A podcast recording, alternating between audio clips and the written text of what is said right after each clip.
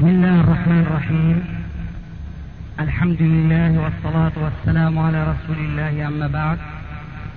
فهذا أحد أشرطة سلسلة الهدى والنور من الدروس العلمية والفتاوى الشرعية لشيخنا المحدث علامة محمد ناصر الدين الألباني حفظه الله ونفع به الجميع.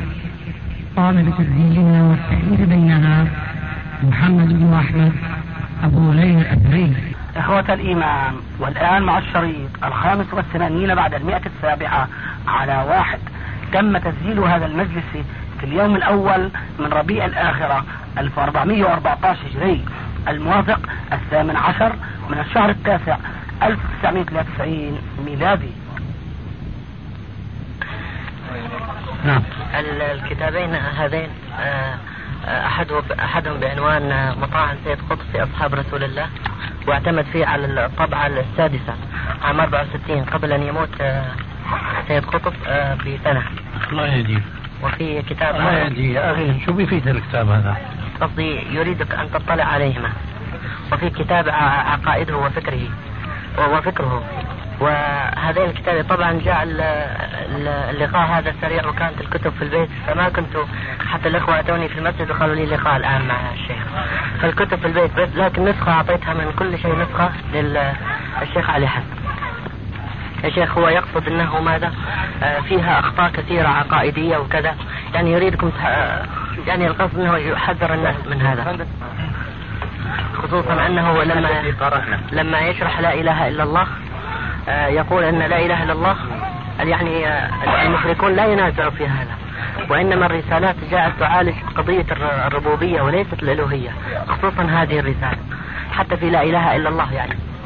الذي يعني بعض الناس يقولون إنه أحسن من تكلم في هذا وهو هذا عند لا إله إلا الله أنه توحيد الالوهيه الناس متفقة فيه المشركون وكذا إنما القضية هي في توحيد الربوبية وكرر هذا كثيرا. بالعكس القضية كيف؟ أنت قرأت كلام سيد قطب. أي نعم بس قرأته ما قرأته في في كتاب الظلال قرأته كتاب الشيخ ربيع نقلا عنه نقلها بالنص. تقريبا ثلاث أربع مرات يتكلم بهذا بعبارات مختلفة. لعلي أنا كتبتها يا شيخ بعضها. آه عبارته آه قال هكذا. طيب. فقضية الألوهية لم تكن محل خلاف. وإنما قضية الربوبية هي التي كانت تواجهها الرسالات وهي التي تواجهها الرسالة الأخيرة. إلى آخر كلامه. وكثيرا كرر هذا. ثم هو أيضا قد رد عليه الشيخ عبد الله الدويش في قوله إنه يحق انه إذا كان قامت الحكومة الإسلامية وكذا أنها تقنن قانون يعني. شفت كيف؟ يعملوا قوانين وكذا لتنظيم الحياة ثم قوانين أخذ المال من الناس لأنه ملك للجماعة وكذا. يعني فيه نوع من ككلام الاشتراكيين. المهم أشياء كثيرة يا شيخ وأهمها كلامه في موسى لما يقول للفتى العصبي وكلام كثير جدا من هذا. وأيضا نفي تأويل الكلام صفة الكلام لله أنها الإرادة وأنها توجه الإرادة. أيضا قوله في في القرآن أنه من صنعة الله. مثلا لما قال الله سبحانه وتعالى في سورة صاد صاد قال هذا حرف من صنعة الله. وفي سورة آه، آل عمران ولا تهنوا ولا تحزنوا وأنتم الأعلون إن كنتم مؤمنين قال أي سيروا على المنهج. مضمونه يعني حسب ما أذكره سيروا على المنهج الذي وأنت لماذا تكل؟ وتتعب حافظتك. بحفظ هذه النصوص التي هي ليست من كلام النبوة والرسالة. لا يا شيخ إنما لماذا؟ لماذا؟ لا تقل لا. فقط حتى أنا الآن قرأت هذا ولأنني أريد أن أطرح عليك هذا فحاولت أنني لماذا تطرح علي؟ اولا حتى الناس يحذرون هذه الكتب شفت؟ والله يعتبرونها يعني إذا قلت كلام في هذا أعتبروه يعني هذا كتب إمام مجدد. فلا بل بعض أسألك سؤالا. هؤلاء الذين يعتبرون هذه الكتب مراجع هدى هم سلفيون؟ والله آه، ما أنت ناوي إنك ما تجيب ولا عن أي سؤال؟ الله. لماذا؟ هم يا شيخ. شو؟ ها؟ ما أظن طريق بعضهم من غير السلفيين كالإخوان وكذا وبعضهم من بعض الأحزاب الأخرى يا شيخ وبعضهم ممن يقول أنه سلفي أو يقول آه، بشكل دقيق يقول نحن من أهل السنة والجماعة ولا يقول سلفي يقول نحن من أهل السنة والجماعة. ما أجبت على سؤال الشيخ. ما في فائدة هم إذا قلنا لهم آه، حتى أنت يا شيخ لما تتكلم عن مسألة أن إذا كان إذا كان خلاص. إذا كان أبو طلحة ما بيقدر يتفاهم مع سلفي مثله. شلون بده يتفاهم مع الآخرين؟ أخبرني شو. يا شيخ إذا قلت أنهم سلفيين هم يقولوا عن لا حول ولا قوة إلا بالله. أنا سألتك أنه هل سلفيين ولا لا؟ عم أقول لك إذا كنت لا تستطيع أن تتفاهم معي. كيف تستطيع التفاهم مع الآخرين الذين هم خصوم للدعوة كيف؟ الله أن يعلمنا. ونستفيد منكم ونتعلم منكم. وكيف يكون التعلم؟ الاستماع والإنصات إذا حينما يوجه إليك سؤال اجمع ذهنك وفكر في طريقة الجواب إذا كان عندك جواب مش ضروري تجاوب إن كان عندك جواب تقول أنا رأيي كذا وكذا. يصير في أخذ ورد في فائدة أما نحقق عمليا قول الشاعر سارت مشرقة وسرت مغربا شتان بين مشرقة ومغربا أنا أنصحك لا تشغل حافظتك الشابة بحفظ ما لا ينفع لا ينفعك يقينا. لا ينفعك يقينا. وقد يضرك لكن ليس يقينا. قد يضرك. لا تحفظ كلام فلان وفلان وفلان. ممن يغلب على ظنك أنهم ليسوا على الصراط المستقيم معك لأنك ما كلفت شرعا بأن ترد على كل من يخطئ. شو رأيك في هذا الكلام؟ كلام طيب يا شيخ. ملاحظه عليه كلام طيب بس الملاحظة هي إذا كان للتحذير مثلا. هل أنت الآن بتحذرنا؟ لا مثلا الناس أقصد لا لا لا أقصد أنا بسألك هل تحذرنا؟ لا لماذا إذا؟ للتبيان لا تبين لماذا؟ آه مثلا هناك الآن قبل قليل ذكرت عبارات هذا هذا حال هذا الرجل طيب تبين أقول لك لماذا؟ يعني لتحذر وبين لي واحد. نعم. أنت عندي لا بس هو إيه، يعني يا شيخ أنا سمعتك قلت ماذا؟ أنه في قضية لا إله إلا الله قال إنها منهج حياة وكذا. اي والله. لكن قلت إنه لا إله إلا الله. شو رأيك في هذا العنوان؟ منهج حياة صحيح. الذي سمعته مني. شو تعليقك عليه؟ بمناسبة قولك؟ لكن أظن والله أعلم أن الناس سيفهمون إن يقولون هو أنا أعلم كلامك صحيح لا شك لا شك فيه. لا شك لا خلي خلي خلي خلي يفرق خلي يفرق كله. الناس يقولون ماذا؟ والله الشيخ الألباني أنتم لماذا تقولون هذا خطأ؟ لأنهم يدرس بعضهم يدرس هذا. يدرس تفسير سورة الإخلاص من تفسير سيد قطب. ويقول لماذا أنت تتكلم كذا؟ سيد قطب أحسن من من تكلم شرح لا إله إلا الله، أنا سمعت الشيخ الألباني قال كذا وكذا. يقولون هذا ويلبسون. ممكن أنا أعرف هذا لكن عامة كثير يا شيخ.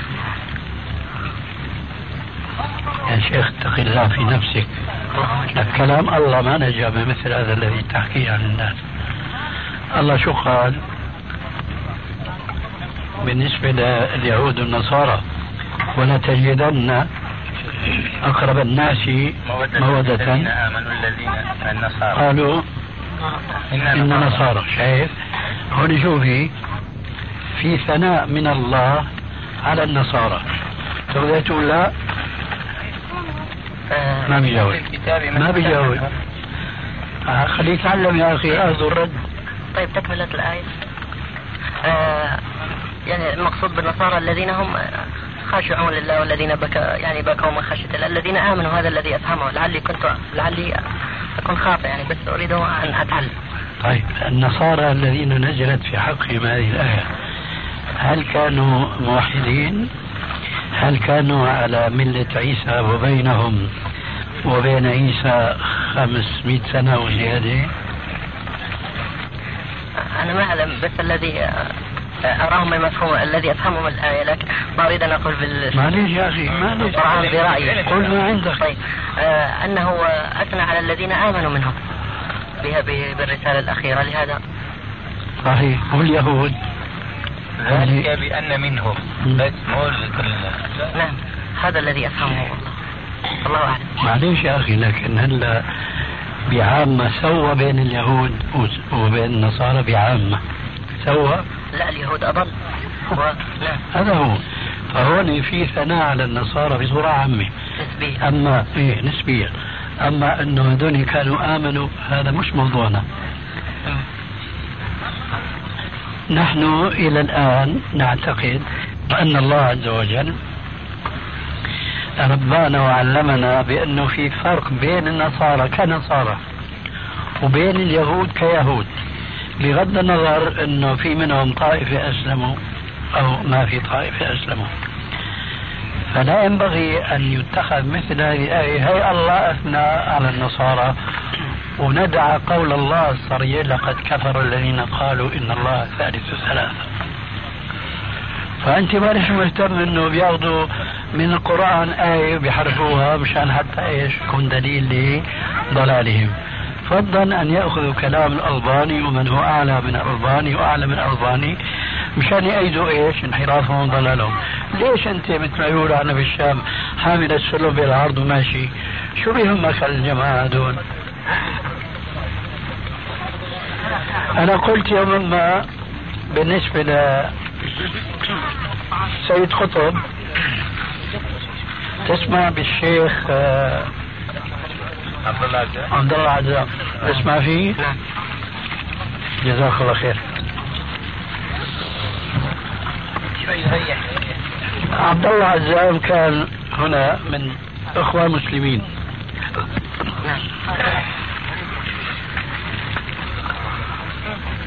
ومنذ قريب سبع سنين أو ثمان سنين إخوان المسلمون اتخذوا قرارا بمقاطعة الألباني مقاطعة دروشه ومقاطعه كل من ينتمي إلى دعوته. علما أن عبد الله عزام كان هو الرجل الوحيد من بين الأخوة المسلمين اللي لا يكاد يسمع أن الشيخ الألباني عنده جلسة في دار كذا إلا يكون هو من أول الحضور. ومعه هيك دفتر صغير وقلم هيك صغير جدا. يكتب فيه خلاصات. هذا الرجل الودود حقا. آه لما صدر قرار مقاطعة الألباني ما عاد حضر عند الألباني إطلاقا. لقيته في مسجد آه صهيب. جبل عمان آه. نحن خارجون من الصلاة. سلمت عليه بطبيعة الحال وسلم هو على استحياء لأنه ما بده يخالف القرار. قلت له إيش هذا يا شيخ؟ هكذا الإسلام يأمركم. قال سحابة صيف عما قريب تنقشع. راحت أيام وإجت أيام كان إجا زارني على البيت ما وجدني. بيخملوا الناس بعدين عم طامين دواء. العسل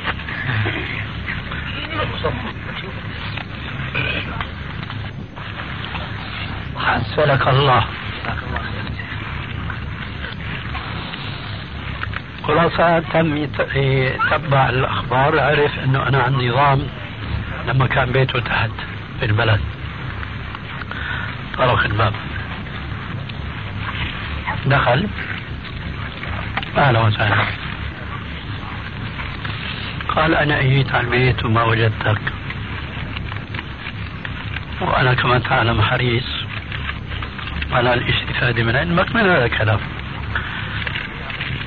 قلت له أنا هيك بعرفه لكن إيش معنى المقاطعة هذه؟ قال أنت كفرت سيد قطب هون الشاهد قلت له وين كفرت؟ قال أنت بتقول أنه يقرر عقيدة وحدة الوجود في تفسير أولا سورة الحديد أظن وثانيا بيقول الله أحد. قلت له نعم نقل كلام الصوفية ولا يمكن أن يفهم منه إلا أنه يقول بوحدة الوجود. لكن نحن من قاعدتنا وأنت من أعرف الناس بذلك لأنك بتتابع جلساتي. لا نكفر إنسانا ولو وقع في الكفر إلا بعد إقامة الحجة. فكيف أنتم تعلنوا المقاطعة هذه وأنا موجود بين ظهرانيكم. انتظروا أنت إذا ما أجيت. تبعتوا شخص يتحقق منه صحيح أنا بكفر سيد قطب. كان معه يومئذ لما جاء النظام. أخونا علي السطري. قلت له فالسيد قطب هكذا يقول في سورة كذا. أن فتح في مكان آخر فيه بأن الرجل يؤمن بالله ورسوله وبالتوحيد إلى آخره. قلنا له يا أخي نحن ما أنكرنا هذا الحق الذي يقوله لكننا أنكرنا هذا الباطل الذي قاله. ورغم هذه الجلسة فيما بعد راح نشر مقالتين أو ثلاثة بصورة متتابعة في مجلة المجتمع في الكويت. بعنوان ضخم الشيخ الألباني يكفر السيد قطب. القصة طويلة جدا لكن الشاهد منها وين؟ نحن بنقول هيك وبنقول هيك. فاللي بيأخذ إنه السيد قطب كفروا الألباني؟ مثل اللي بيأخذ إنه والله الشيخ الألباني أثنى على السيد قطب في مكان معين. هذول أهل الأهواء يا أخي هذول لا سبيل لنا أن نقف في طريقهم. إلا أن ندعو الله لهم فقط. أفأنت تكره الناس حتى يكونوا مؤمنين؟ ولذلك أنا الحرارة اللي عندك أنا بظن أنه دعها في تعلم على السنة والدعوة إلى السنة ونشرها بين صفوف الأمة. ولا تحط يعني عداوة شخصية بينك وبين الناس لا سيما إذا قدموا إلى ما قدموا من عمل. صالح أو طالح. جزاكم الله خير. وإياك إن شاء الله. يا شيخ على ذكر عبد الله عزام قرأت كتاب اسمه العملاق سيد قطب. يرد فيه عليكم كتيب قرأته الظاهر يوزع في بالشام قلت لك يا أخي رد علي في مجله المجتمع وهو مع الأسف ظالم. وما حبيت إنه أحكي لكم كمالة القصة لأنه ما كان لها علاقة بالمناسبة. أما أنت الآن تضطر اضطرارا نكمل لك القصة. راحت أيام واجت أيام في واحد هو من بيت. شو اسمه هذا؟ أبو الفيلات الأخو من الكبير كنت منذ بضع سنين تردد عليهم. قال لي بدنا الليلة الفلانية تحضر عندنا. يمكن إفطار في رمضان أو ما أدري والله. المهم عشاء. لأنه داعي الشيخ عبد الله عزام كان جاي منين؟ من أبوان. قلت له أنا أستجيب. قلت له أستجيب لدعوتك بشرط. قال ما هو؟ قلت رجل فعل معي كذا وكذا. فرد علي بعد ما كنا اجتمعنا في بيت صار النظام وفهمته إنه أنا ما بكفر السيد قطب لكن ببين إنه هذا كلام كفر. راح نشر مقالين ثلاثة في مجلس المجتمع فالآن أشترط عليك أنك تفرغني معه في جلسة خاصة لحتى حاسبه على ما فعل. قال كذلك وفعلا خلوت به. قلت له إيش هذا؟ مو انت فهمت رأيي إنه أنا ما بكفر السيد قطب. كيف رحت كتبت المقالات في مجالس المجتمع وبهالعنوان الضخم؟ قال لي والله أنا ذهبت في العمرة إلى مكة وهنيك التفوا حولي الشباب وقالوا إنه الشيخ الألباني بكفر سيد قطب إلى آخره. قلت يعني أنت تتحرك يعني بعواطف الشباب. من المفروض فيك إنك تستعمل عقلك وعلمك وإلى آخره. الشاهد. ما زلت به حتى أخذت منه عادا بأن يصحح موقفه في نفس المجلة مجلة المجتمع وما فعل. ورحمه الله. قصدي لا تشغل نفسك بالناس بأفراد الناس. هذا باب باب لا ينتهي. باب لا ينتهي. طيب يا شيخ هناك أمر وقع فيه خطأ آه، كبير من الشباب خصوصا الذين ذهبوا أفغانستان. فيقولون مثلا تقول لهم أن هذا آه، أمر مثلا وقع في أمر خطير وتبينه لهم أو أن الشيخ الفلاني يتكلم في هذا يقول لك هذا ما ذهب هناك وما عاش الواقع. يعني ما ذهب هناك؟ مثلا نقول لهم الشيخ الألباني قال لا. أن الشيخ الألباني يقول كذا. فكأنهم يفترضون أن الشخص يكون هناك. قلنا لهم المشايخ من قبل لما يأتوهم من دمشق ويأتوهم من كذا ويعطوهم المسألة ويفتونهم. فنصيحة لهؤلاء يا شيخ. أو تبينوا لهؤلاء لأن هذا المفهوم سرى بين خلصنا منه بقى خلصنا منه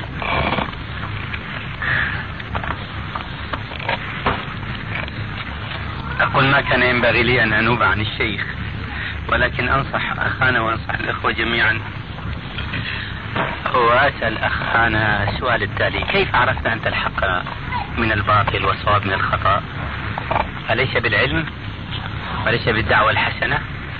فهؤلاء أفضل السبل لهم ولك أن تسددهم إلى طلب العلم.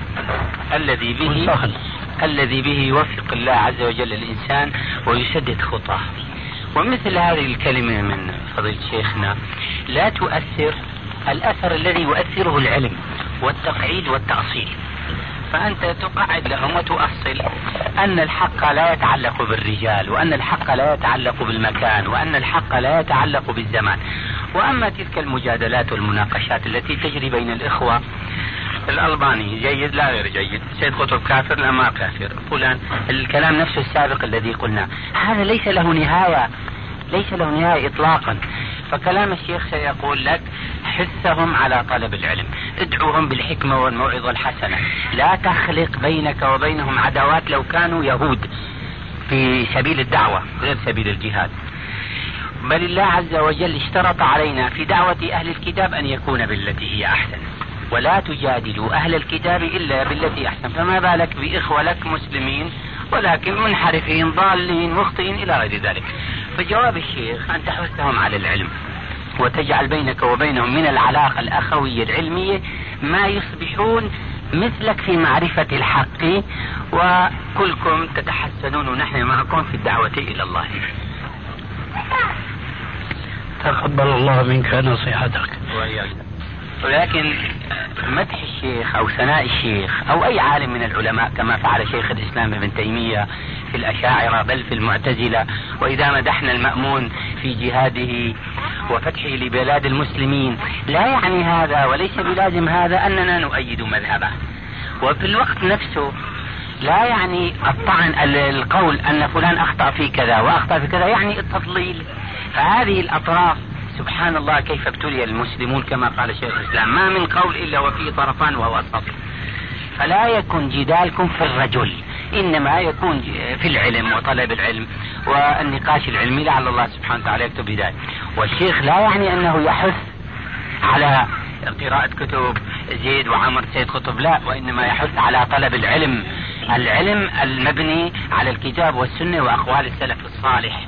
وليس هذا حث من الشيخ كما يفهم وأنا أدخل نفسي أحيانا كما جاءني الأخ الفاضل وسألني نفس الأسئلة ومن فضل الله وقدره أن وافقتكم قبل أن أعلم أقوالكم ربما تكون حرفيا ووجهت له مثل هذه النصائح أن يبتعدوا عن مثل هذه المسائل. المهم قولنا أو قول الشيخ جزاه الله خير أن هذا الكلام في معالم في الطريق كلام طيب. لا يعني أنه جعل السيد قطب مثل ابن كثير بل يصرح أنه ليس بعالم. فهذه نقطة يجب أن ندركها. ولا يعني إذا أخطأ خطأ اثنين ثلاثة أننا لا نذكر له ولا حسنة كما ذكر شيخنا أن الله عز وجل أثنى على النصارى في أكثر من موضع. ومن أهل الكتاب من إن تأمنه.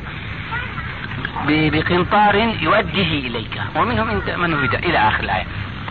فهذا لا يعني إطلاقا فالصواب والحق أن على الإخوة كذلك أن لا ينكبوا على تلك الكتب التي لا تعطي علما كما يسمونها كتب الثقافة.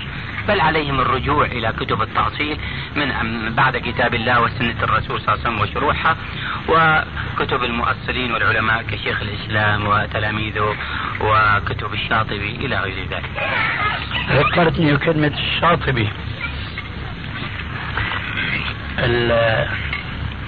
البدعة الإضافية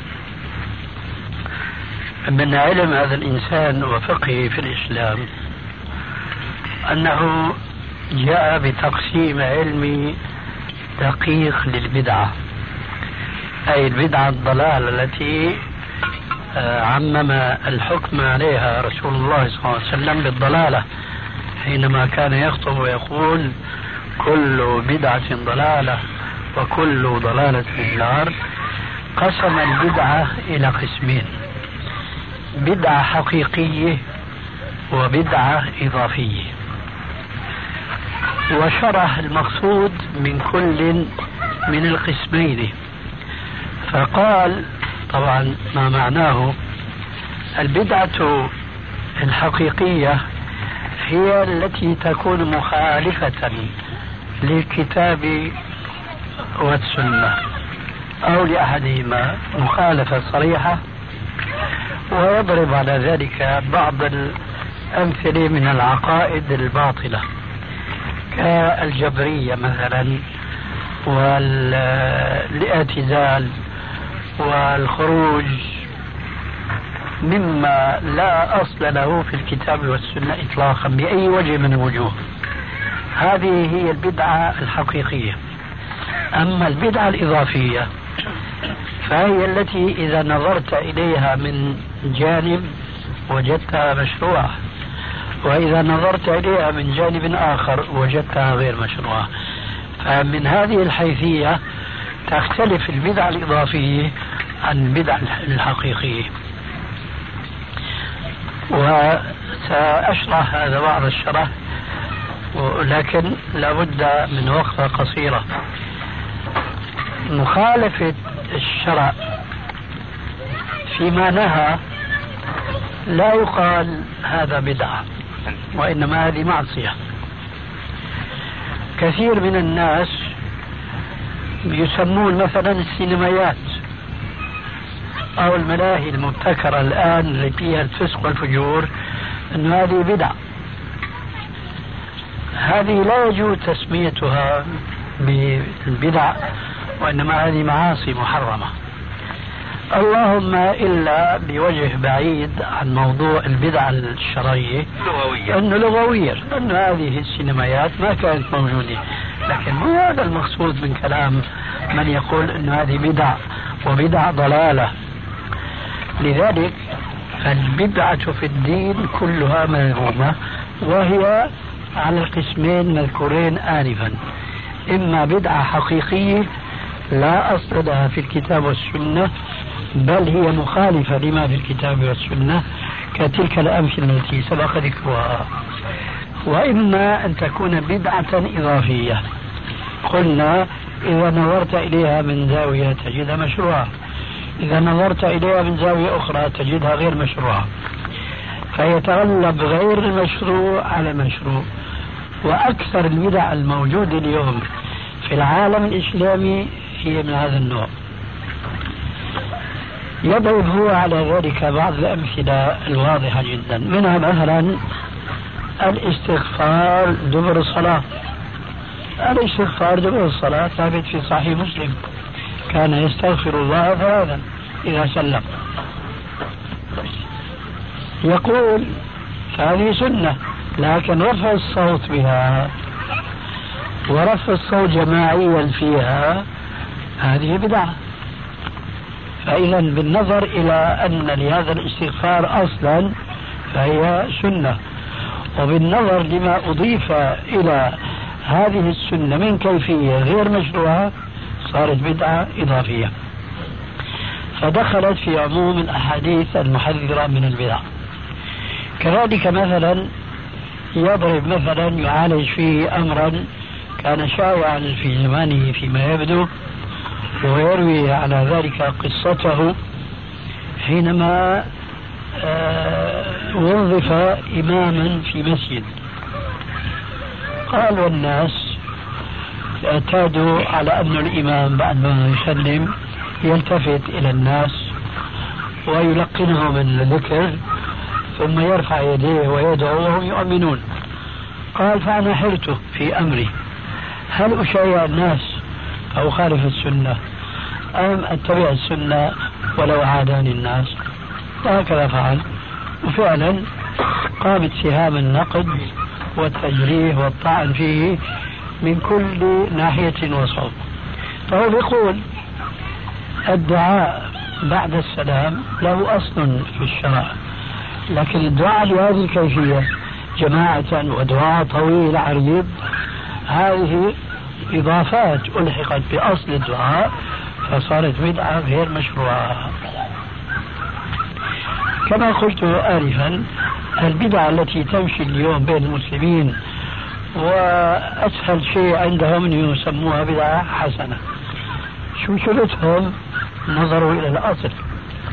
مثلا زيادة على الأذان سواء في المقدمة أو في المؤخرة. يقولوا لك يا أخي شوف هي صلاة الرسول الله أمر بالصلاة على الرسول.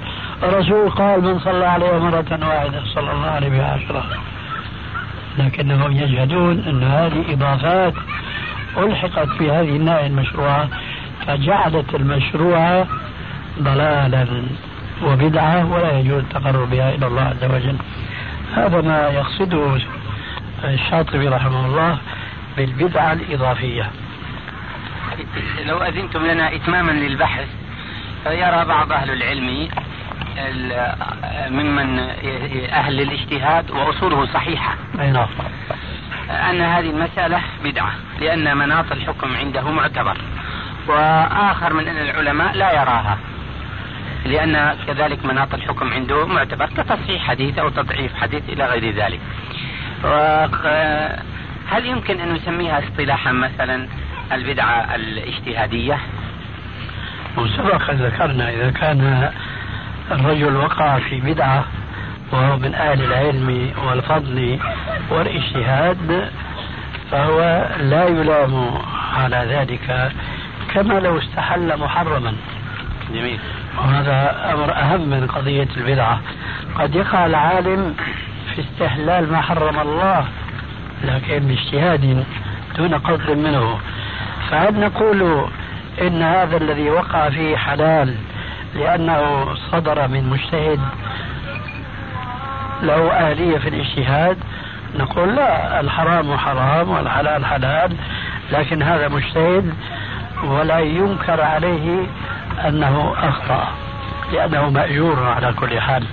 لكن هذا لا يعني أننا نصوب حكمه ونطلق على حكمه أنه صواب وهو في الواقع خطأ. كذلك تماما ولعله من باب أولى إذا وقع العالم المجتهد في بدعة وخالف في ذلك السنة دون أن يقصد تلك المخالفة فنقول أنه وقع في البدعة ولكنه مأجور على ما صدر منه لأنه عن اجتهاد. يمكن أن نقول بناء على كلامكم أن هناك ثلاث شروط بل هي شرط واحد لكن ممكن للتفصيل والتدريس أن تكون أن يكون من أهل العلم وأهل الاجتهاد وأن يكون آه، ذا أصول صحيحة. ولا يكون من أهل العلم يعني لا يكون من أهل العلم. وأن يكون مناط استشهاده مناطا صحيحا. كذلك لا يكون من أهل الاجتهاد إلا أن يكون مناطه مناطا صحيحة. لا حول ولا قوة إلا بالله.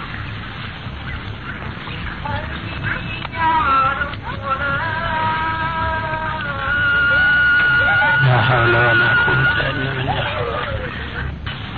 يا شيخ بالنسبة لفتح الأذراع آه، آه، ذكر في الشمائل حديث آه، معاوية بن قرة أنه كان صلى الله عليه وسلم يحلل الأذرار وأيضا ذكر ابن الجودي في مناقب الإمام أحمد وابن خزيمة والبيهقي في السنن الكبير أنه أيضا ابن عمر كان يفعل ذلك والشعبي. وأيضا آه قرة بن إلياس. كان دائما في الشتاء؟ ها؟ في الشتاء؟ صيفا وشتاء في الشتاء؟ كيف؟ الرسول فعل ذلك في الشتاء؟ آه الله أعلم بس إنما ما ما ما, ما يعني ما رأيته في الحديث إنما كان تقول نعم لا لا أدري. أي لا أدري. أيوه. لا أدري. لا أدري. أنه أنت عم تقول ما, ما هو يعني جزاكم الله خير. إحنا كنا يعني أكلناه على هذا نتعلم ما شاء الله. أنت عندك فكرة عن سنن العادة وسنن العبادة؟ ليست ما أعلمها يا شيخ. قول يا أخي عندك ولا ما عندك؟ الله يهديك. ما عندي. قديش بتريحنا؟ ما عندك. طيب. شو علمك أن الرسول عليه السلام كان يكره أكل لحم الضب أم كان يحبه؟ كان نعم آه، يكرهه فهل من السنة كراهته؟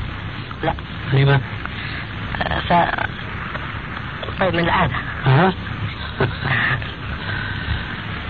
آه أوضح الآن محل إيضاح تكلم محل السكوت أصمت الآن قل لما؟ آه، الرسول صلى الله عليه وسلم لما هو عاف هذا فجعلهم يأكلون منه إنما هو كان لعله هذا من سنن العادة يعني كما ذكرت. أصلا في سنن هذا. نعم. طيب. وتعلم أن الرسول كان يحب العسل؟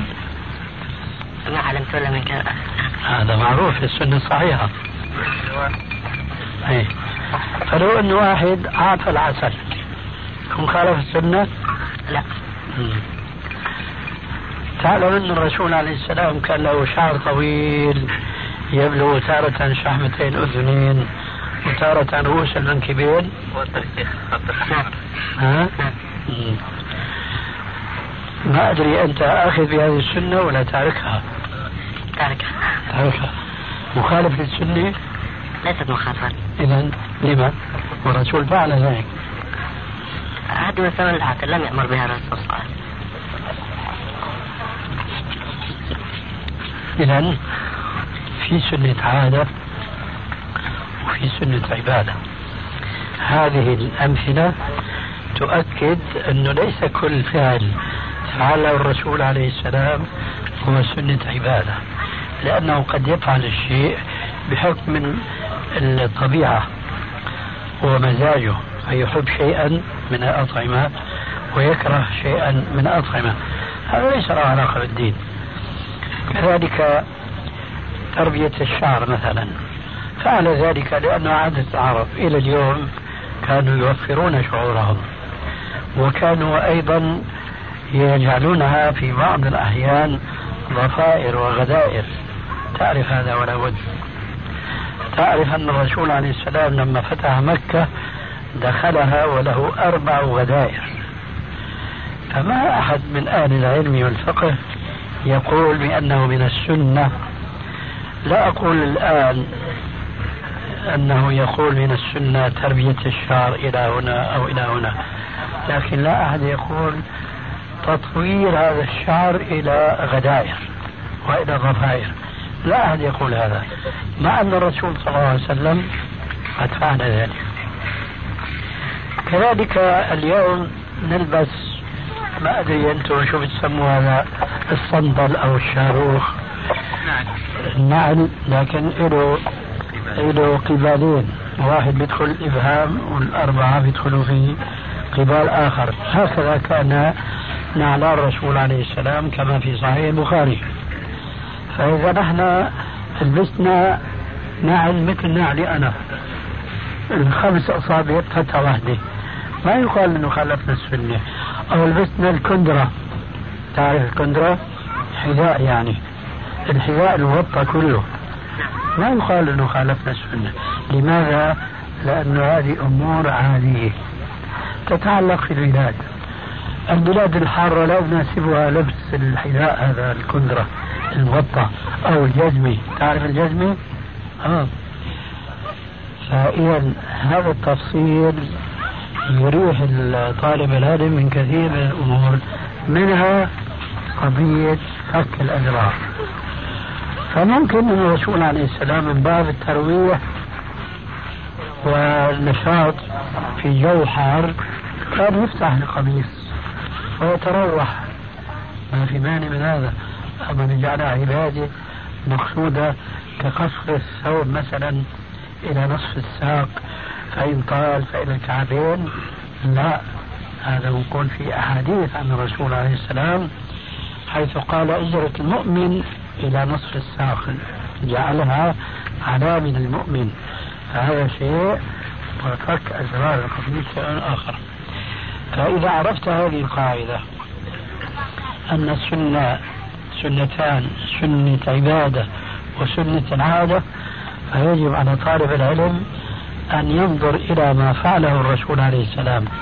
هل صدر ذلك الفعل منه بقصد العباد والتقرب إلى الله عز وجل أم هو عادة أو جبلة أو أو إلى آخره مما هناك من الحوافز والعوامل؟ إذا أنت عرفت هذه القاعدة استرحت من كثير من الأمور منها أزرار القميص. كيف نميز بين سنة العبادة سنة العادة عن سنة العبادة.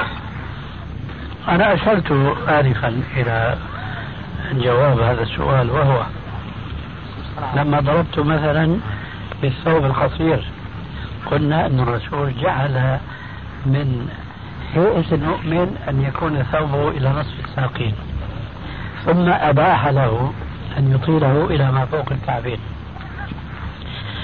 فإذا كان هناك فيما فعله الرسول عليه السلام آه ظاهرة قولية أو فعلية تخرج ذلك الفعل عن كونه من سنن العادة قيل إنها سنة عبادة وإلا بقيت على سنة العادة. لابد من قرينة هناك تدل على أنها عبادة. بس بالمناسبة هنا سؤال ضروري. نعم. إذا هب أنها سنة فهل هي محل خلاف ونقاش. لما ذكرت آنفا من أن وقوع العالم في البدعة لا يعني أنه مبتدع وأن وقوع العالم في ارتكاب المحرم أي في القول بإباحة ما هو محرم طبعا اجتهادا منه هنا وهناك لا يعني أنه ارتكب محرما. فأقول أثر أبي هريرة هذا الذي ينص على أنه كان يقوم يوم الجمعة آه، قبل الصلاة يعظ الناس ويذكرهم يصلح أن يكون مثالا صالحا لكون البدعة قد تقع من رجل عالم وليس مع ذلك هو مبتدعا. وقبل الخوض في تمام الجواب أقول المبتدع هو أولا الذي من عادته الابتداع في الدين وليس الذي يبتدع بدعة واحدة ولو كان هو فعلا ليس عن اجتهاد وإنما عن هوى مع ذلك هذا لا يسمى مبتدعا. وأوضح مثال لتقريب هذا المثال أن الحاكم الظالم قد يعدل في بعض أحكامه فلا يقال فيه عادل. كما أن العادل قد يظلم في بعض أحكامه فلا يقال فيه ظالم.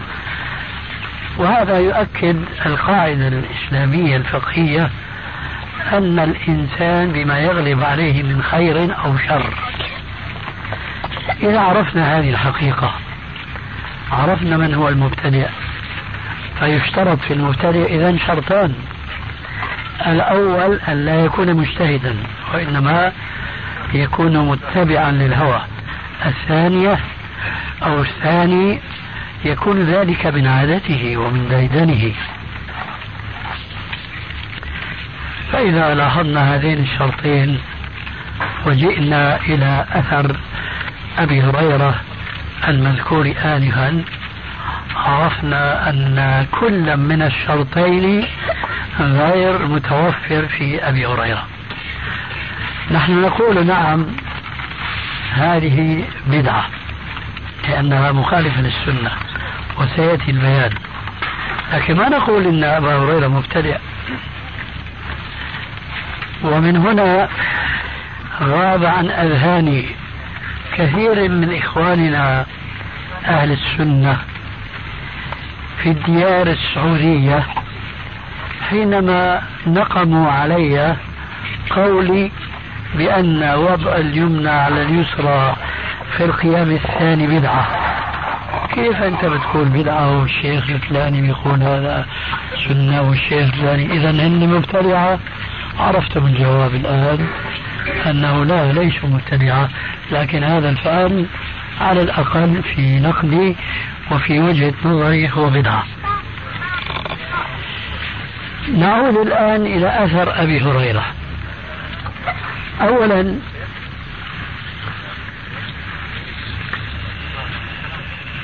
نقول ليس في النص ما يشعر فضلا عن أن يكون فيه ما يدل على أن أبا هريرة جعل ذلك ديدنه وهجيراه كما يقال.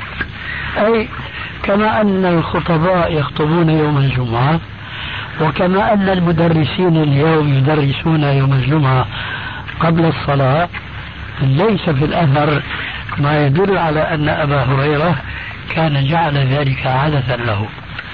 بل وهذا هو الذي يغلب على ظني أنه كان يفعل ذلك لأنه يرى حاجة ليعظ الناس في هذا الوقت بأمر عارض.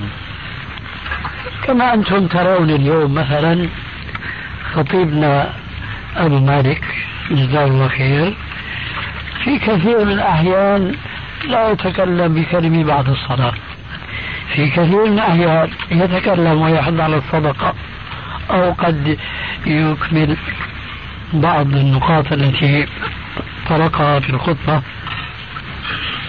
فهذا لأمر عارض فلا يقال لمثله إنه ابتدع. كل هذا يرد على أثر أبي هريرة. أما أن هذا الأثر إذا تصورنا فيه الاستمرارية في الموعظة وفي النصيحة كما يفعلون اليوم. أما أن هذا بدعة فلا شك ولا ريب في ذلك. وإليكم البيان. أهل العلم يقولون أن قول الصحابي أو فعله حجة إذا لم يكن له معارض.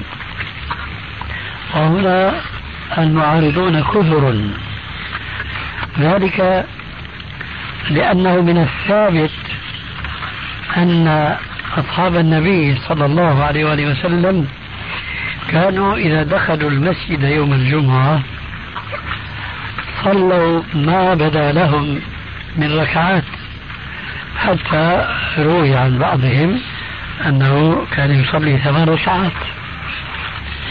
وهذا هو الذي أمر به الرسول عليه السلام وحض عليه في الأحاديث الصحيحة.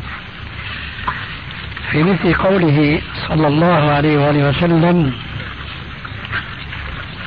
من غسل يوم الجمعة واغتسل وبكر وابتكر ثم دنا من الإمام وصلى ما كتب الله له وفي رواية ما قدر له إلا غفر الله له ما بينه وبين الجمعة التي تليها. إذا يوم الجمعة المسجد قبل الخطبة هو مجلس للعبادة الشخصية. من شاء لابد من التحية من شاء زاد كما ذكرنا عن بعض الصحابة. صلى من النوافل ما كتب الله له. أو جلس يصلي على النبي صلى الله عليه وآله وسلم لأنه أمر بذلك حينما قال في الحديث الصحيح أكثروا علي من الصلاة يوم الجمعة فإن صلاتكم تملوني قالوا كيف ذاك؟ وقد أرمت. قال إن الله حرم على الأرض أن تأكل أجساد الأنبياء. أو جلس يقرأ سورة الكهف لأن هذا أيضا من السنة كما هو معلوم. إذا قبل خطبة الخطيب يوم الجمعة المسجد مجلس ذكر انفرادي. هذا يصلي هذا يقرأ القرآن هذا يصلي على الرسول عليه السلام. فالذي يقوم ويعظ الناس ويعلمهم يشاغب ويشوش على هؤلاء. وهذا بلا شك خلاف هذه السنة. بل وخلاف قوله عليه الصلاة والسلام يا أيها الناس كلكم يناجي ربه فلا يجهر بعضكم على بعض بالقراءة. فالشاهد إذا التدريس أو الوعظ بين يدي خطبة الجمعة في تشويش على هؤلاء المصلين. قد يأتي الرجل والخطيب يخطب. فيؤمر بأن يصلي ركعتين. قد يأتي ما قبل فيصلي هذا من هنا هذا من هنا. والذي يدرس ابتداع ابتداعا في الدين يشوش على هؤلاء المصلين. لذلك نحن نقول أثر أبي هريرة على القاعدة التي ذكرناها آنفا مع أبي طلحة في بعض المناسبات التمس لأخيك عذرا. فنحن نلتمس لحافظ الصحابة أحفظ الصحابة لحديث رجل أبو هريرة نلتمس له عذرا نقول لعله كان يبدو له فواعظ وليس ذلك رتيبا ولزاما لابد من ذلك. فإن ضاقت علينا سبل التماس العذر قلنا هذا رأي له لا نحاسبه عليه ولا نتبعه. لأنه يشبه تماما كشيء آخر كشيء آخر له أنه كان إذا توضأ أوصل الماء إلى إبطه وأوصل الماء إلى ساقه. هذا رأي كان له وكان يحاول التستر في ذلك حتى لما قال له رجل كان يراقبه سأله عن ذلك قال أنت هنا بنو فروخ؟ ما كان يظن أنه في هناك مراقب. فالشاهد أن الرسول عليه السلام علمنا كيف نتوضأ وما كان من هديه أن يبالغ هذا هذه المبالغة. فهذا ثبت عن أبي هريرة في صحيح مسلم فلا نتبعه لكن لا نقول إنه ابتدع لأنه لم يتوفر فيه الشرطان المذكورين آنفا وهو أن يكون من عادته الابتداع في الدين وأن لا يكون عالما مجتهدا. هذا هو جواب الأثر ولعله واضح إن شاء الله. بسم الله. أيضا نعم. هناك نفس القضية؟ هذه القضية الأولى قضية آه، حديث أثر أبي هريرة رضي الله عنه. نعم. لكن آه، قالوا بأن حديث النبي صلى الله عليه وسلم آه، نهي النبي صلى الله عليه وسلم عن التحلق يوم الجمعة. قال تقسم ثلاث أوقات قبل الأذان وأثناء الأذان وقال بعد بعد الصلاة. فقالوا طبعا هم هذا التقسيم قسم يوم, يوم أمس يعني أخونا الله أنت ليش قفزت؟ تفضل. ليش قفزت؟ نحن ما جبنا حديث التحلق. لا هو بده يستشهد من هذا الآن بده يستشهد على جواز. يا أخي اللي قدمناه مانع الله يهديك. اللي قدمناه نعم. كله دليل مانع. وين الجواز يجي؟ لا لا هب إنه حديث التحلق غير وارد. وين دليل الجواز؟ هم يعني يستقوا الحكم من هذا أيضا يعني عكس يعني غير أثر أبي هريرة. فلو جاوبناهم على أثر ابو هريرة يمكن يطلعون من هذا الباب أيضا. انه النبي صلى الله عليه وسلم نهت عن التحلق لكن أجمع الناس على أنه بعد الصلاة جائز. قالوا ما الذي جعلهم يصرحون بعد الصلاة ويمنعون قبلها؟ انت الآن عم تذكرني بصاحبنا أبو طلحة. مين هذا الرجل اللي بيقول الكلام هذا؟ عالم؟ طالب علم؟ طالب علم نعم. طالب علم. نعم. طيب طالب العلم شو نص الحديث؟ هو يقول بأنه نهى رسول الله صلى الله عليه وسلم عن التحلق يوم الجمعة. قبل الصلاة. الحديث فيه تكبيرة قبل نعم. ما أعرف إذا خلاص انتهت المشكلة يا شيخ. هو هيك. بارك الله فيك. إذا إذا الحديث قبل الصلاة خلاص انتهت المشكلة. جزاك الله خير. ابن عباس. كيف؟ رسول الله صلى الله عليه وسلم يتخولنا بالموعظة. هذا حديث ابن مسعود. ابن مسعود الله نعم. ابن مسعود فأين يذهبون من هذا؟ هم يخطبون والإمام يخطب. حديث ابن مسعود. كان رسول الله صلى الله عليه وسلم يتخولنا بالموعظة مخافة السآمة الشيخ أن يؤصل أنا أعرف يعني شو علاقة الحديث بما بما كنا فيه؟ حديث إنه هون يوقع الس- السآمة في نفوس المصلين خطبتين وثلاثة قبل الخطبة وخطبة الجمعة ثم بعد ذلك يقف واحد يعقب على خطبة الجمعة كما يحدث في كثير من المساجد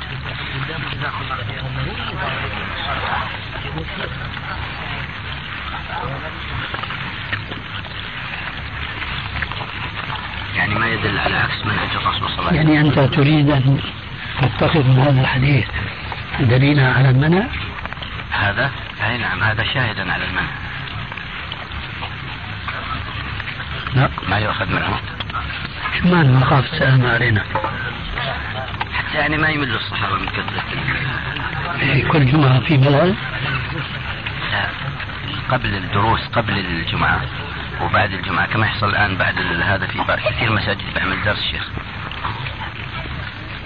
فهذا يقود إلى السام الإمام يخطب خاصة كثير مساجد ساعة إلا ربع وقبل هذه ساعة وبعدها ساعة. ما هي هذه الساعة؟ حديث ابن مسعود بارك الله فيك معناه إنه أنا ما بعطيكم موعظة ودرس كل يوم. نعم. وإنما بروح مخافة السآمة عليهم. نعم. اما البحث الآن هو القاء درس مشروعية في القاء درس واحد في الأسبوع قبل خطبة الخطيب. نعم. هو مش وارد السآمة شيخ بالنسبة للقنوت أنا أعتقد الرفض والإمام دائما مستمر في هذا بل البلدة كلها الأئمة هكذا. وإن كانوا هم يعتقدون أنه ما فيه شيء. لكن أنا أعتقد أن بدعية هذا الشيء. فأرفع ولا أثبت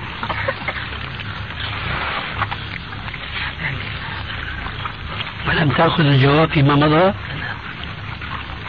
قلت لي أنه ي- هو الله يهديك. قل ألم تأخذ؟ قل نعم قل لا. أنا أعمل لك قل لي ماذا قلت نعم أخذته بس لعلي ما أنا ما فهمته جيدا. كيف؟ عفوا على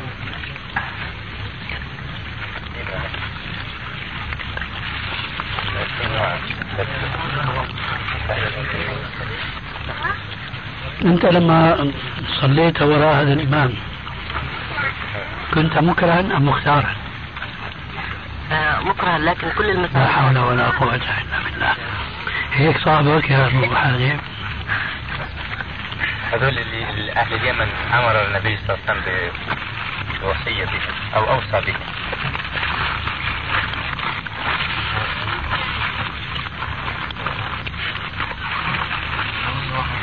ماذا كان سؤالي؟ هل أنت مكره أم غير ذلك هذا يحتاج جواب لمحاضرة؟ قل نعم قل لا. نعم كنت مكرها. أقصد مكرها أنني كمان بده يشرح لي إيش بيقصد؟ طيب. كنت مكرها أم مختارا؟ لا لا كنت مختارا يا شيخ. الله يهديك طيب. إذا أنت ارتضيته لك إماما؟ ونعم ولا؟ نعم. طيب لما ارتضيته لك إماما شو معنى ذلك؟ بدك تتبعه ولو خالفك. هنا ستقف قليلا مترددا. سأقول لك هذا الإمام الذي ارتضيته لك إماما. بدل أن يجلس للتشهد الأول قام الركعة الثالثة. أخطأ أم أصابه لم يجلس الجلوس الاوسط قام إلى الثالثة بدون جلوس. أخطأ. أخطأ. نعم. تتابعه؟ أتابعه. أخطأ. نعم. لمن تتابعه؟ هكذا آه، كانت صلاة الرسول بالنسبة للتشهد الأول فبعد ذلك يسجد سجود السهو. هذا إذا كانت الصلاة ثلاثية أو رباعية. أما إذا كانت صلاة الفجر فقل سبحان الله. يعني أخذت من هذه السنة أن المقتدي يتابع الإمام الذي أخطأ في وجهة نظره. طيب. كذلك لما تراه أخطأ في القنوت تتابعه. ثم أين أنت من قوله إنما جعل الإمام ليتم به. وإياك أولا هل يدخل النهي؟ نهي إيش؟ التحلق قبل الجمعة بعد الفجر يدخل في النهي؟ بعد الفجر؟ نعم. إلى مطلع الشمس. لا. ما يدخل. كأني فهمت يدخل من بدء الساعات الأول لل... هنا. التعبد يوم مرة في الساعة الأولى. نعم. السؤال الثاني. يقول كيف رجحتم في حديث التحريك آه أن زيادة مقبولة من الراوي ولم ترجحوا أنها شاذة رغم كثرة المخالفين للزائدة؟ ليسوا مخالفين. الذين يقولون أولئك مخالفون هم المخالفون. يقول الشيخ طبعا تحتاج ترجمة. ترجمة نعم. بارك الله فيك. وصل السؤال وصل لي الجواب لكن الجواب يحتاج إلى بسيط بترجم الذين حكى القائل أو الناقل بأنهم خالفوا الذي صرح بالتحريك. إنما تكون المخالفة في مثل هذه المسألة فيما لو قالوا لم يحركها.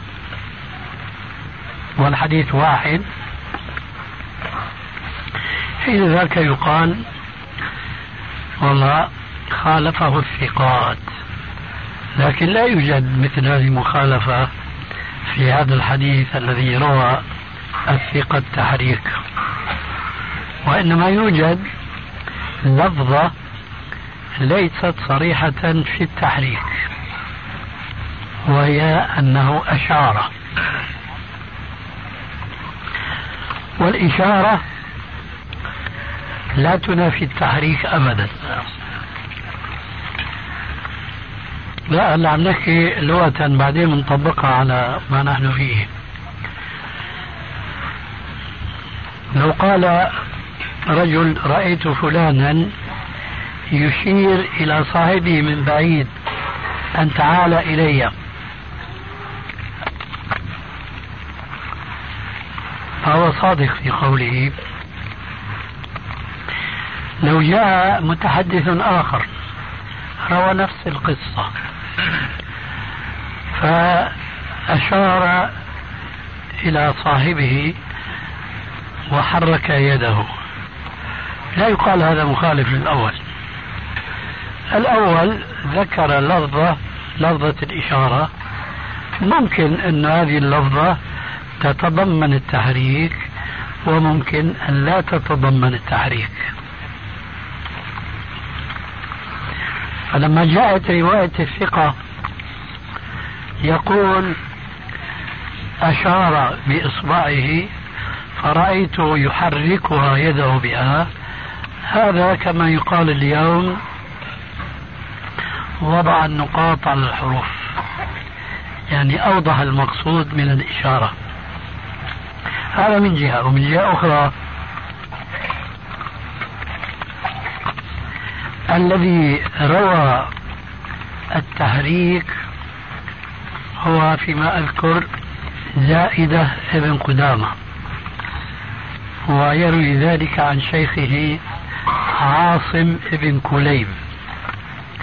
وعاصم يرويه عن أبيه كليب وكليب يرويه عن الصحابي الجليل وائل ابن حجر اليماني.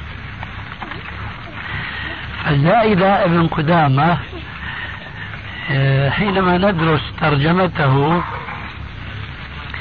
نجدهم يذكرون فيها أنه كان له عناية خاصة في ضبط وحفظ حديث عاصم بن كليب عن أبيه عن وائل. فلهذا وذاك أخذنا بهذه الزيادة ولم نعتبرها مخالفة أو مخالفة لتلك الروايات الأخرى التي اقتصرت على ذكر الإشارة ولم تصرح بالتحريك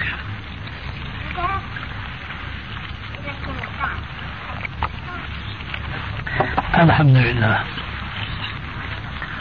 بدك تمشي معذرة إليكم وين أخونا خالد؟ تسمح لنا بالانصراف لأنه أبني هذا غدا على سفر والله كتب له نصيب أنه يطعم من طعامك ويشرب من شرابك وجزاك الله عنا جميعا خيرا. وسبحانك اللهم وبحمدك أشهد أن لا إله إلا أنت أستغفرك وأتوب إليك.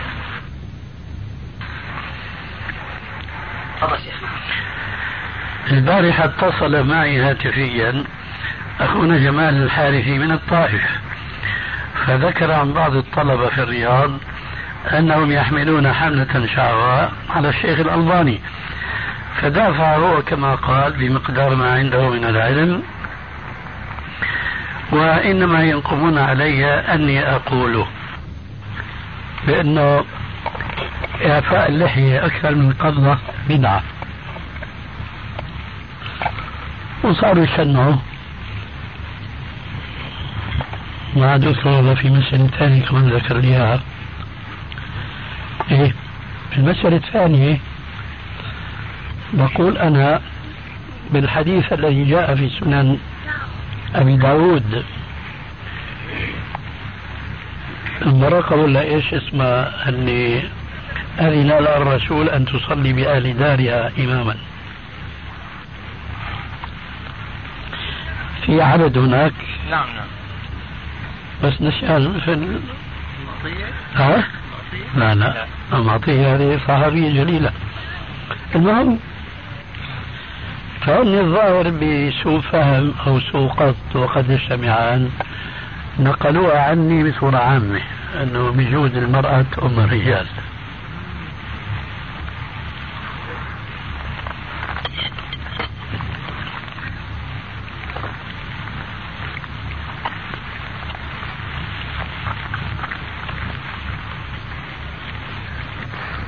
فدفاع رجل قال نحن نعرف عن الشيخ أنه لا يقول شيئا إلا وهو مسبوق إليه. ولذلك رويدا لا تطنوا فيه. قال أنا هذا كان دفاعي لأنه أنا مرة سمعت منك موضوع اللحية لكن ذهب عن بالي. فقال لي أنت متعرض للمسألة في شيء من كنت فكرت له والله ما أذكر. لكن بعدين ذكرنا مصنف ابن أبي شيبة. فحولناه عليه وأرجينا قدمنا له الجزء والصفحة. هناك آثار يعني عن السلف عن ابن عمر عن أبي هريرة وغيره أنهم كانوا يأخذون من اللحية. فالشاهد هذا بيأيد أن الجماعة في عندهم تعصب يعني ليس للسنة. ولا الحريص على السنة يتحفظ. وبيقول لعل هناك سنة الرجل اطلع عليها نحن اطلعنا عليها.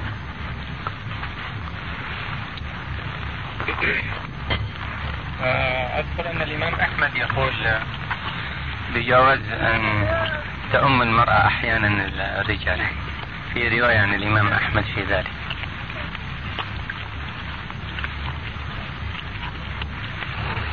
هذا قول عندهم مهجور والخطأ المشهور خير من الصواب المهجور عند الخلف.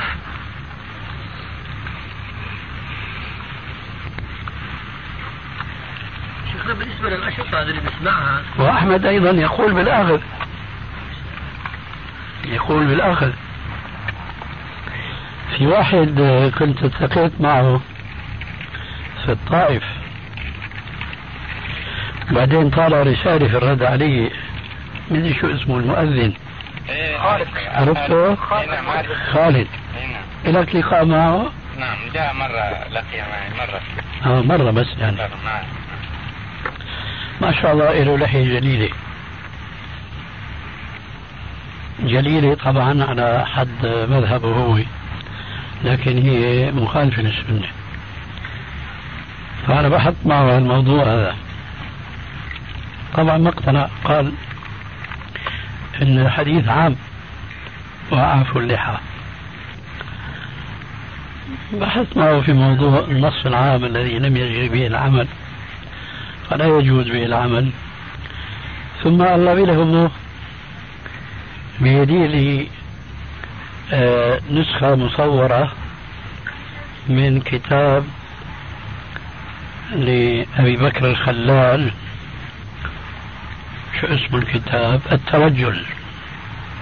الترجل.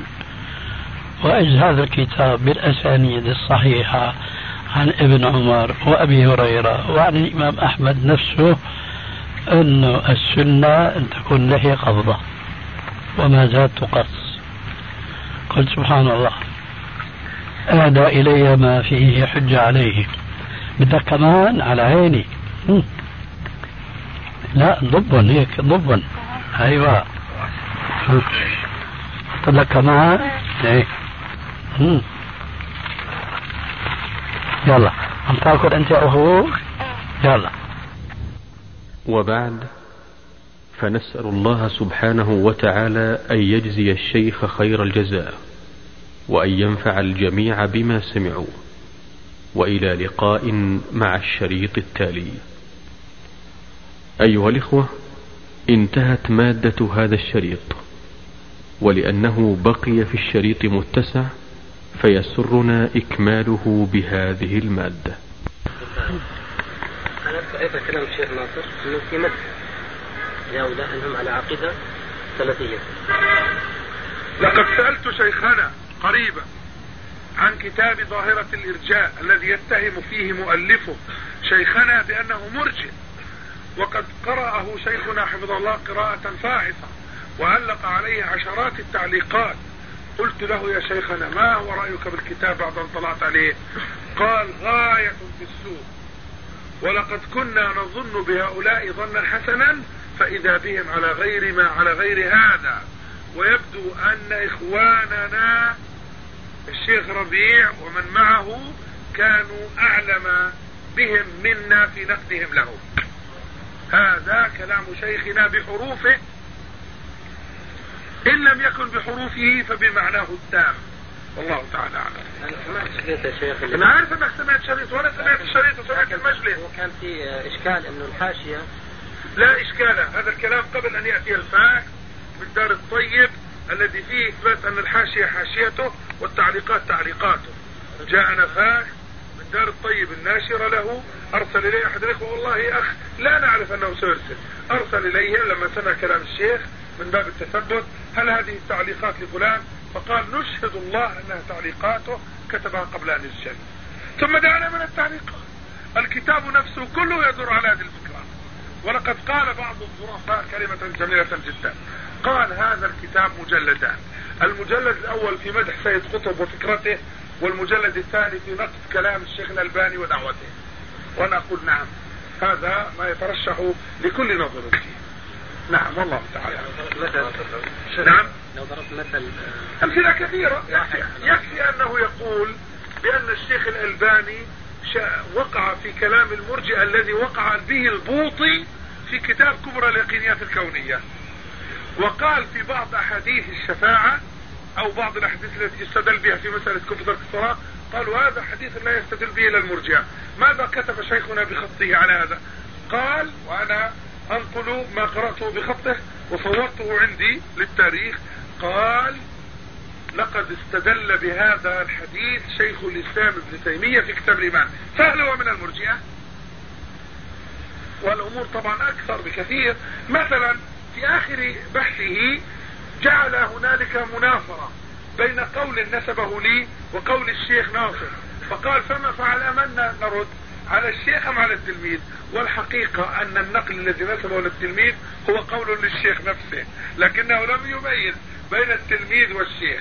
ثم فوق هذا وذاك أنه شكك في كل موضع ذكره برسالة شيخنا حكم ترك الصلاة. قال الرسالة المنسوبة لعلكم تذكرون. الرسالة المنسوبة إلى الألباني. الرسالة كذا وكذا. وهذا في الحقيقة يعني لا حول ولا قوة إلا بالله. لا ومع ذلك ندعو الله أن يهديه ويشرح صدره للحق ونرجعه إلى جادة الصواب. إنه سميع مجيب. الآن ونحن لا نظلم من ظلمنا. ونقول كما قال أئمة السلف لا يجزئ من عصى الله فيك بأحسن من أن تطيع الله فيه أو أن تتقي الله فيه. نعم. هذه سلفية نعم. والله لا, لا لا أدري إذا بقيت له سلفية على الأقل في هذه الأصول. أما القضايا الأخرى بينه وبين ربه. أما في أما يتهم إمام السلفية في هذا العصر أو إماما من السلفية في هذا العصر بأنه مرجع. هذه يعني لذلك أنتم تعلمون كلام أبي حاتم الرازي آه كلام اللالكائي. من سمعتموه يتكلم في أحمد وأبي حاتم فاتهموه في دينه. لا. الله تعالى أعلم. نعم. هذا اشرطه الشيخ الألباني الذي مدح فيها الشيخ مدح فيها صف الحواري يعني الآن تنشر يعني بين الشباب. أنا أعرف. كالتاجر كالتاجر المفلس يبحث في دفاتره القديمة. نعم. يعني ما يصح أن شيخنا تكلم قريبا فيهم وزكاهم هذا آخر شيء. هذا آخر شيء. هذا آخر ما سمعناه من الشيخ قبل مرضه. نعم. احد التابعين يقول من علامة أهل البدع الوقيعة في لا شك والله هذا صحيح. هذا صحيح. من علامة أهل البدع الوقيعة في أهل الأثر. ومع ذلك نحن نقول لعله لبس على هؤلاء ونحن نظن بهم الخير. إلى الآن بالرغم من كل ما قالوا ونشروا وتكلموا وكتبوا لعله لبس عليهم. فندعو الله أن يشرح صدورهم. نعم. نعم. أطمئنكم أن الشيخ على خير ونسأل الله لنا ولكم وله العافية. مريض ولكن ليس في المستشفى خرج من المستشفى بحمد الله. والله تعالى أعلم. صلى الله على نبينا محمد وعلى آله وصحبه أجمعين وآخر دعوانا الحمد لله رب العالمين. ليس عندنا ما نحجر به على الناس. نتكلم عن عامة الناس الذين لا يميزون. هذا العام الذي قد يتأثر بأسلوبه فتنطلي عليه فكرة ولا يشعر. وما أدراك؟ وما عرفك أنه ماذا سيسمع؟ أم ستسمع معه كل كلمة؟ بل سيسمع شيء قد يسمع شيئا ثم أنت تظن أنه فهمه ولا يكون فهمه على المراد. ممكن ولا لا؟ ذلك الجادة الجادة الجادة عدد تسجيلات وضع فيها مثل هؤلاء المشايخ وعبد الرحيم الطحان وأحمد القطان وعبد المنقذ الزنداني. وضع شريطين تقريبا ثلاث شرطة الشيخ ربيع وهذا الاشرطه يعني يقال أنا خرجت الاشرطه اللي فيها أخطاء تركت هذه الاشرطه وما أدرى. هل هو من أهل العلم؟ كيف كيف يعرف يميز الأخطاء ولا حتى الوعظ قبل قبل فترة سمعت شريطا لمحمد المختار الشنقيطي وهو من كبار الوعاظ أليس كذلك؟ أنا ما أسمع عشر ولكن كنا في سفر في أمريكا. فإذا بالأخ يضع شريطا قلت ما هذا؟ قال فلان. الحمد لله والصلاة والسلام كان أبو بكر كذا وقال فيه رسول الله ما سبقكم أبو بكر بصلاة ولا صيام ولكن سبقكم بشيء وقر في صدره حديث مكذوب. ماذا سيميز هذا؟ الذي يقول لك وعظ ماذا سيميز؟ هل تعرف أن هذا حديث موضوع؟ والله هذا العام الذي يسمع هذا الوعظ ويميز الحديث الموضوع هذا عالم يجب أن نذهب إليه ونتعلم عنده. فهمتني؟ قضية حقيقة يا إخوان. أنا أعلم هناك شيء نريد أن نختم به ولا نحن أنهينا الجلسة من جلوس لا لنقوم لننصرف. ولكن مع ذلك أختم فأقول أنا أعلم أن كثيرا من هذه القضايا النظر فيها عاطفي وليس علميا. وكفى الله المؤمنين القتال وجزاكم الله خيرا. غيره. شيخنا كتاب الإرجاء بس إرجاء كتاب الإرجاء؟ بس الإرجاء في الفكر. شوف صار كم شيء؟ آه شفته. أي نعم. ما أدري. الحواشي شيخ الحافظ موجودة في المجلد الثاني. كان عندي أنا رأي صدر مني يوما ما منذ نحو أكثر من ثلاثين سنة حينما كنت في الجامعة وسئلت في مجلس حافل عن رأيي في جماعة التبليغ. فقلت يومئذ صوفية عصرية. والآن خطر في بالي أن أقول بالنسبة لهؤلاء الجماعة الذين خرجوا في العصر الحاضر وخالفوا السلف. وأقول هنا تجاوبا مع كلمة الحافظ الذهبي خالفوا السلف في كثير من مناهجهم فبدأ لي أن أسميهم خارجية عصرية لأنهم في الواقع كلامهم ينفو منح الخوارج في تكفير مرتكب الكبائر. لكنهم ولعل هذا ما أدري أن أقول غفلة منهم أو مكر منهم وهذا أقول أيضا من باب ولا يجرمنكم شنآن قوم على ألا تعدلوا اعدلوا هو أقرب للتقوى ما أدري لا يصرحون. بأن كل كبيرة هي مكفرة لكنهم يدندنون حول بعض الكبائر ويسكتون أو يمرون على الكبائر الأخرى. ولذلك فأنا لا أرى أن نطلق القول ونقول فيهم إنهم خوارج إلا من بعض الجوانب. وهذا من العدل الذي أمرنا به. الآن أنت ماذا أردت أن تقول بالنسبة لبعض الحواشي إيش فيه؟